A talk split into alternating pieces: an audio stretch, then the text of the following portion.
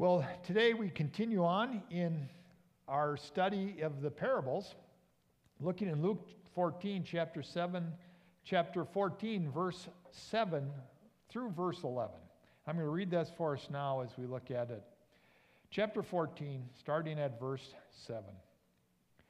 When he noticed how the guests picked the places of honor at the table, he told them this parable. When someone invites you to a wedding feast, do not take the place of honor, for a person more distinguished than you may have been invited. If so, the host who invited both of you will come and say to you, Give this person your seat. Then, humiliated, you'll have to take the least important place. But when you are invited, take the lowest place, so that when your host comes, he will say to you, Friend, move up to a better place. Then you'll be honored in the presence of all the other guests. For those who exalt themselves will be humbled, and those who humble themselves will be exalted. Let's pray. Lord God, we ask that you would give us insight to your word. Thank you for your word and the words of Jesus that speak truth, your eternal truth, into our lives. Lord, may we hear it, not just with our ears, but with our lives, with our hearts. So that, Lord, we are ones who are, sh- who are transformed and changed and shaped by your word, we pray in Jesus' name. Amen. Well, this text here in Luke chapter 14 comes in the midst of Jesus interacting with others and speaking about having a party. so it's interesting in Luke 14, what do we have? We have these things called party parables because Jesus is talking about gatherings, feasts, and festivals and, and party times.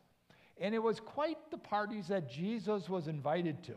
For Jesus attended not just any party, but the important party of a rich guy who was really connected, a leader of the Jews. And they thought, well, let's get Jesus involved. He's got somebody whose people are listening to. And what do we find? Chapter, chapter 14, verse 1. One Sabbath, Jesus went to eat in the house of a prominent Pharisee. He was being carefully watched. And then down in 7, we see Jesus observing the party behavior. At verse 8, he tells the story. Down in verse 12, Jesus makes other party invitation suggestions. In verse 15 and following, Jesus talks about the parable of the great banquet. All of this is in the context of being together with other people. In other words, being a party, a, a, a dinner party, a celebration, a party that many wish they get. People wish they were gathering too, but Jesus was invited too, for it was party time. Jesus was invited to this dinner party where people wanted to get because it was invited to eat at a prominent man in the area of Jerusalem. And Jesus was invited. And he makes these observations about what takes place at these gatherings. That Jesus attended as a guest shouldn't be a surprise because what is Jesus doing? He's moving through Israel, he's teaching, he's healing, he's gathering attention because of what he's saying and what he's doing. Speaking to the crowds of people, how does Jesus speak? As we've been saying through the summer, Jesus spoke to the crowds, the masses, through parables, telling stories so that they would understand by being able to relate to something they know in life, they could understand more about God's kingdom. And this party that Jesus was at, this was a gathering of the who's who in Jerusalem. In fact, I hear the Jerusalem Gazette was there to cover it. And it was trending on Twitter and is blowing up in social media. And there were even Instagram posts back in Jerusalem at that day. So Jesus attends. But Jesus is there not to just, you know, be a tender. He's there to teach, to build up, to encourage, to help others understand the kingdom of God, the message he had. Jesus is in Luke's gospel moving here through Israel moving towards Jerusalem and the cross, where he would die to pay the penalty for our sins and accomplish our redemption. So he's on his way to Jerusalem, an eventual death on the cross. And what we have in the midst of it is Jesus giving us party parables. For he knows and understands so much beyond our comprehension. And he wants us to realize even the normal things of life, how we can live in Christ in the midst of it. So Jesus is teaching us about faith in the kingdom of God as he attends this party, this dinner party of a prominent Pharisee. The Pharisees, as we know, were part of the religious leaders in Israel, and they had places of importance. Since Israel was religiously driven, their leaders were often religious folks. And on this Sabbath, the worship day, Jesus participates in this party. And out of which comes insights, insights from this party, this dinner gathering. What do we have? We have parables Jesus tell, as we said, stories that reveal the king and his kingdom. For Jesus is the king of God's eternal kingdom. The kingdom of God that the Israelites in the Old Testament we see proclaimed, longing to be in. Jesus comes as the king, the one who brings the kingdom.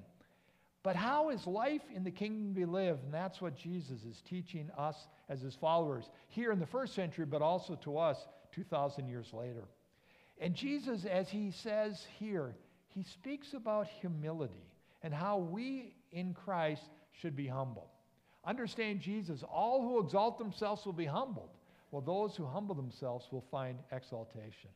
Well, let's consider a couple things. First, the feast. Jesus at this dinner party verse 7. What does it say? When he noticed how the guests picked the places of honor at the table, he told them this parable. Jesus notices how people interact at the dinner party, at the gathering. He sought to help people understand what was going on. For in some circles here in Israel and also circles in our society, being in a prominent position was important. You know, they were in a constant effort here to move as high as possible. So, in this gathering, in gathering of people in Israel at a rich, well-to-do person's house, to be closer to the front was a big deal. Does that sound anything like maybe what you've experienced someplace? Picking a place of, of good seats rather than bad seats? You know how it is at concerts, at church services. Everybody wants to sit on the first row. Right, right? Yeah, right. so, you know, you go to a restaurant and there's a table right by the picture window looking out over the river. You go, oh, what a great place. And they walk you by it, and then you get the table by the door to the kitchen where you can smell the garbage. You go, oh, come on, come on. Whoa, I don't want to sit here. We want the good stuff. You know, this is true of humans, of all of us scrambling for the best seats. Where do we want to sit? You know, it's really humility test, seeking the best place. And an example of this human behavior of an important man. Yes, this man was being interviewed. And as he's being interviewed, he replied to a question saying, I, I've had some success in my life. I've never lost, but I've never lost my sense of place and who I am. I've always stayed connected to the basic and simple in this life. I feel it's important never to let success I've had go to my head. As, as this man, this important man, finishes his statement, he exclaims, Driver, what's the problem? shouting at his driver. And as his limo slows, people are walking against the lights, sir. Oh, I'm in a busy, I'm hurrying. What do these people think? They, get out of my way, I've got things to do. And then he goes back, Oh, yeah, now about your question uh, about staying humble. Yeah, I, I've never found that it that hard to do so blind to the reality of who he had become humility. You know, you can go online and take a humility test. Think about that. Take a test to see how humble you are. Well, I did take the test, and I would be less than humble if I told you how I scored. So, but does it does that make sense? You can take a test so you can brag to people about humble, how humble you are. Now, how does how does that work? Humility isn't a subject taught at the great universities, is it? you know, talking to leadership and, and uh, smarts and engineering and different things, how to be visionary, authoritative, capable. Does it, anywhere it says, now we're going to have a class in humility.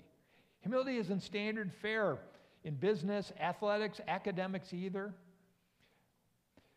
Do you know, you know, in these humility tests that many of these people wouldn't sc- would score pretty poorly? That's the tension, the push and pull of humility because we realize the value of humility. We like it, it looks good on others, but at the same time, within us, there's the yearning of pride. So these two items kind of bump and bounce off each other. Maybe for most of us, it isn't an outward arrogance like some, but it's inner you know, I'm kind of still better than those others, and it's best they would realize it. Some observation, observations on humility. What the world needs is more geniuses with humility. There's so few of us left, Oscar Levant said. Or he says, I'm no more humble than my talents require. Or how about Ted Turner? Here's what Ted Turner said If I only had a little humility, I'd be perfect. You know, that's often how people view themselves. But that's not how Jesus views it. You know, I, I just came across this morning a video of the problem at some of these pools and resorts are everybody's scrambling to get the seats by the pool, so if you come half an hour later, there's no place to get there, no place to sit, because everybody wants the best places. Or in the parade routes, everyone wants the first row, right? Or at the beach, whatever it is. Getting that best seat. There would be a rush for the seats around the people. Do we seek our own honor in life, or are we humble in how we go about it? Maybe let's take work. Do you care about who gets the credit in your work? Jesus is speaking to us about people who seek their own honor. You know, seats is an illustration of that. But seeking their own glory, their own kind of elevation. And at work, sometimes you come across people who are really good at taking credit for the work, right? A project's completed, and the, the owner says, Well, well done. And the project leader or manager starts speaking about the task, telling the boss how he was able to get the project done with his skills and leadership abilities while minimizing the team's contributions. Have you ever seen that done? It happens a lot. Especially clever if it's done in a smooth way, not to seem like you're bragging. Seeking honor, seeking glory of ourself is commonplace. In whether it's up front or whether it's kind of behind the scenes. Business leaders that try to convince others that only they are the best, and so they have to get unbelievably rich at the expense of other people. Where CEO salaries continue to rise while the others lag. To be treated beyond others is it can be intoxicating. But what, what does it say about us? I, my brother knew a, a CEO, and when he retired, he said, I have to get a private jet because I just can't work, you know, go to the airport with common people. That just doesn't work for me. What a mindset. But that's the mindset of so many in life. say, well, that's not my mindset, but how does it work for you? How about flying in an airplane?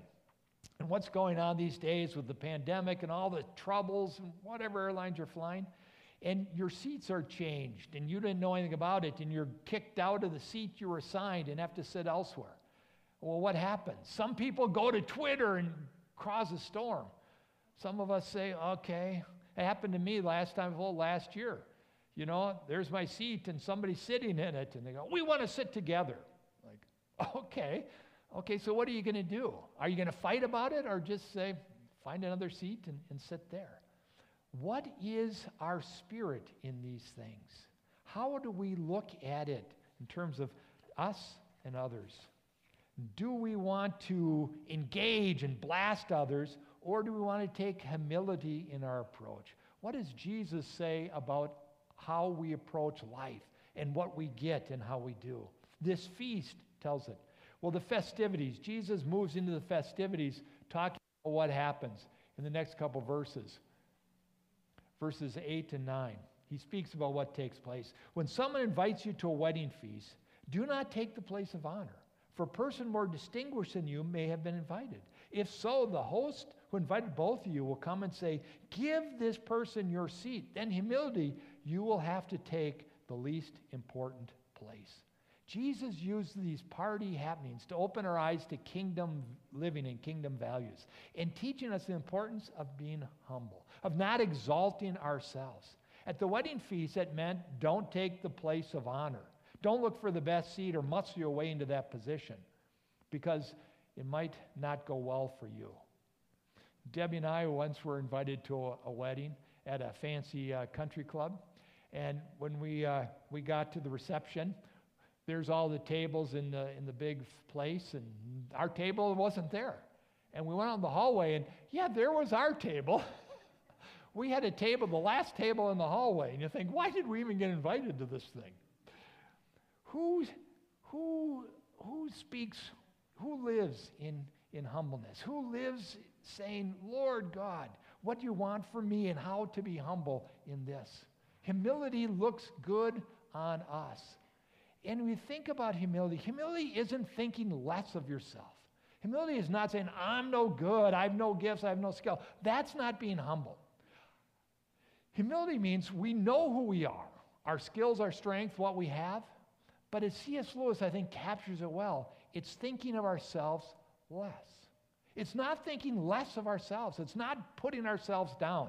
It's not being someone, oh, I'm no good. No, knowing who you are, but not thinking about yourself and elevating yourself all the time. I think that is a good way to look at it. To think of yourself less, not thinking of yourself less, not think less of yourself. Or some might say, think of others more. Realizing your talent skills, who gave them to you, where they came from. They came from their Maker, the Lord God. And in this, you know, we see that the disciples struggled with this. This famous interaction Jesus had with his very own disciples in Mark chapter 10. What do, we, what do the disciples want? James and John, the sons of Zebedee, came to him, Teacher, we want, we want you to do for us whatever we ask. What do you want me to do for you? He asked. They replied, Let one of us sit at your right hand and the other on your left in glory. This is an amazing statement. They came to Jesus and said, We want the best seats, the places of prominence in all eternity. We want those for us. Jesus, do this for us. Wow, that's a big ask. That's a big ask. They're wonderful servants of God, but they're asking for the best places in all eternity. Jesus says something else. He says, No, you've got it all backwards. Not so with you. Not so with you. Instead, whoever wants to become great among you must be your servant, and whoever wants to be first must be slave of all. For even the Son of Man did not come to, ser- to be served, but to serve and give his life as a ransom for many. Jesus takes their request and turns it on, their, on its head and says, Your goal is not to think, How can others serve me? but how can I serve others? For that's what Jesus, our Lord, has come to do. Jesus, who served us by what? By taking our sin upon his life and going to the cross and shedding his blood, dying, being buried, and praise God, brought back to life to live forevermore. He did that for you and me. He served us. That is to be our example. That's what Jesus is teaching here through this parable.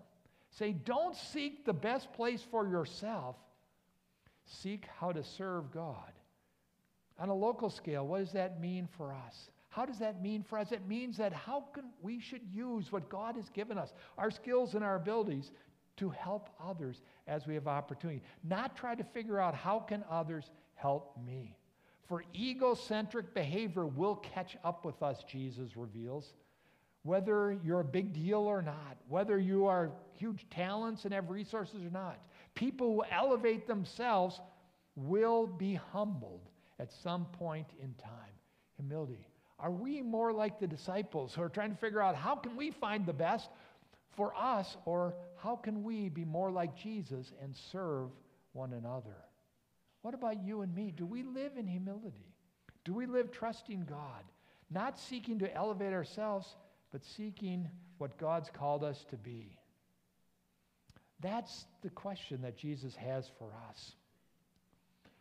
Well, we have the feast, the festivities. Then, praise God, there's a forever after party.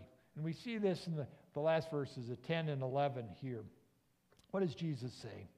But when you're invited, take the lowest place, so that when your host comes, it will say to you, Friend, move to a better place. Then you'll be honored in the presence of other guests. Verse 11 for all those who exalt themselves will be humbled, and those who humble themselves will be exalted. Jesus says, friends, take the lowest place. Then good things might happen. You might be elevated. Give credit to team members who have worked hard in the project at work. Spread it among them. Maybe someone will call you out for your excellent work. In other words, when you seek it and give it yourself, Not only is it irritating for others, it's displeasing to God. But rather, the principle is serve the Lord and bless others, and let God lift you up. To seek after God in His righteousness. Seek first the kingdom of God and His righteousness. Then God will lift us up. God will look out for us. That's one of the great aspects of faith. As we focus on kingdom living, we have a living God who does look out for you and me, who will lift us up in the right time and the right way.